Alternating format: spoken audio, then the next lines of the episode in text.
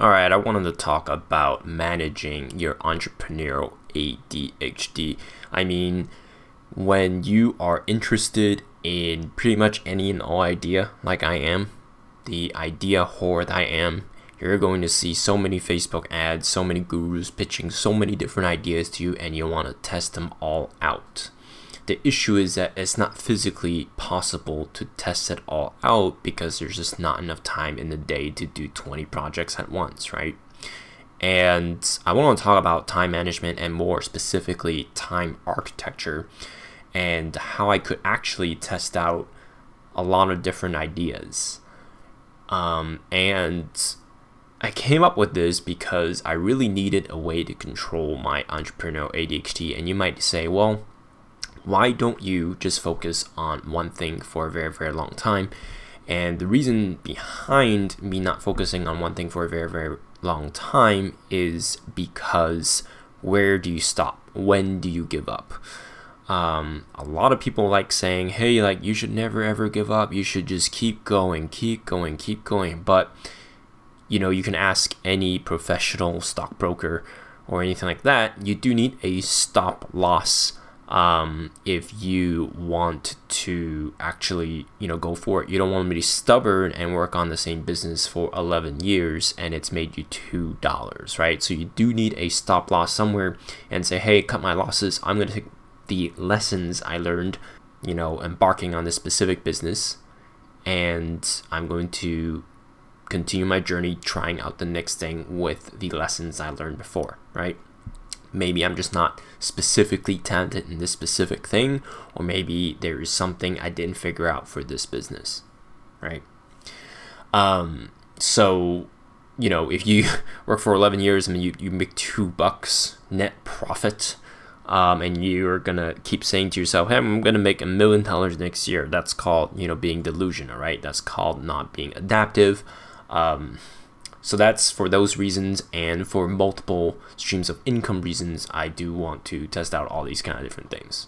So juggling everything, even if you were taking on two or three projects at a time, business projects at a time, especially if they're new concepts, new skills, that's going to be pretty bad. And you're not going to do any of them that good because you can't really do any what's called deep work um, I don't know if it's coined by Cal Newport, but that book, Deep Work, um, is about being able to do novel and extremely challenging work. And the only way you can do that and come up with novel solutions to problems, and entrepreneurship is really all about solving problems, is if you were to focus very, very intensely on one topic for a long time. Now, if you're juggling three things at a time, you can't do deep work because you're always going to context switch. You know, you're going to have three three projects, three email accounts, and let's say you're going to say, hey, you know, from 6 a.m. to 10 a.m. I'm going to do project 1, 10 a.m. to 3 p.m. project 2, and then 4 p.m. to 10 p.m. project 3. Well, the thing with that is one, you're not putting that many hours in in any of those projects and two even when you're working on project 2 or project 3 there's a small part of your brain that's thinking about project 1 so there's some mental RAM of your brain that's allocated to something uh, because it's not fully eliminated. And having three opportunities that you're pursuing at the same time is going to make it really difficult to stave off distractions, right? Because let's say you get a really good email for project number two, but you're pro- working on project number one, then do you go ahead and respond to that email for project number two, or do you wait until uh, that time, right?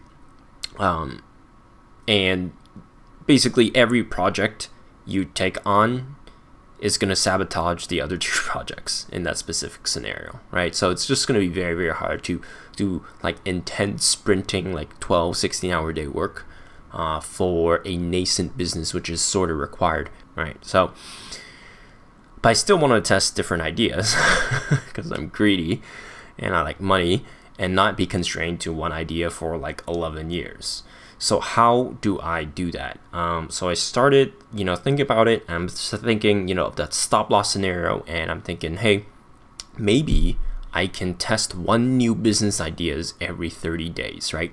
So I'm gonna reverse engineer how much money I want to make within, you know, one, two, three, four, five years, and I'm gonna reverse engineer how much money I would need to make in the first month for me to even get a shot at making a certain amount in one year. So, for example, let's say I wanted to make $100,000 in the first year, right? The process isn't linear. You're going to expect, you know, hockey stick growth. Um, so you might say, well, instead of ten thousand dollars in the first month, I might only make five hundred bucks or even hundred bucks in the first month, and now I'm gonna I'm gonna scale it in month two, month three, month four, month five, month six, you know. But if you can't even make five hundred dollars net in the first month with a new business project that you worked very very hard on thirty days, there's no way that you can make it grow and exponentially grow that business to let's say hundred thousand dollars at the end of the first year, right? So you kind of set these metrics and deadlines for yourself and you can basically say hey you know at the end of 30 days if i don't make x amount of money or some amount of metrics then you say hey i'm going to stop you know full stop 0% effort just completely ditch it and move on to whatever next idea there is the main point of that is you want some amount of fixed deadline and you want some amount of monetary metric. So you can say, hey, at the end of this period, I want to make Y amount of money. Otherwise, I'm going to stop fully. Because if you don't, then you can be stubborn and say, hey, well, you know, maybe give myself an extra three months, six months, whatever.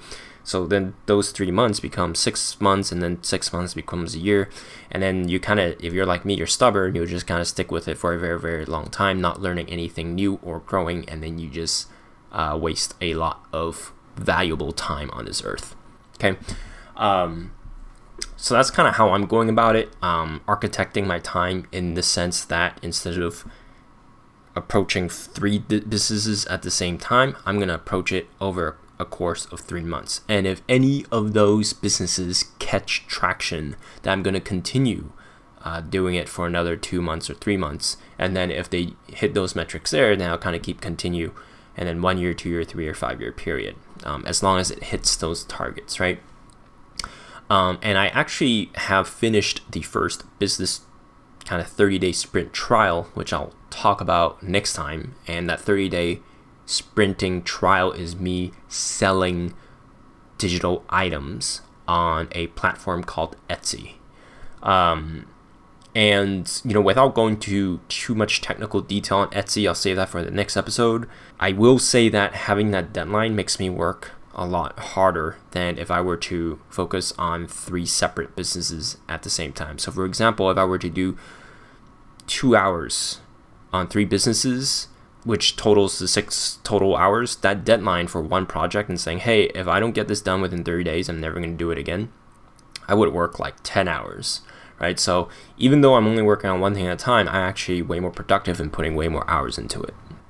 And so if you know you are a procrastinator like me, have a whiteboard or a piece of paper or whatever, and you know, and you, and you start a new project, just put hey, you know, 50 days or whatever days. And then put the, the your target right next to it, and then every day when you wake up, you just cross off however number of days you have left, and then you just decrement it by one. So if you're on day 47, you wake up the next day, you're gonna erase that 47 and then put down 46.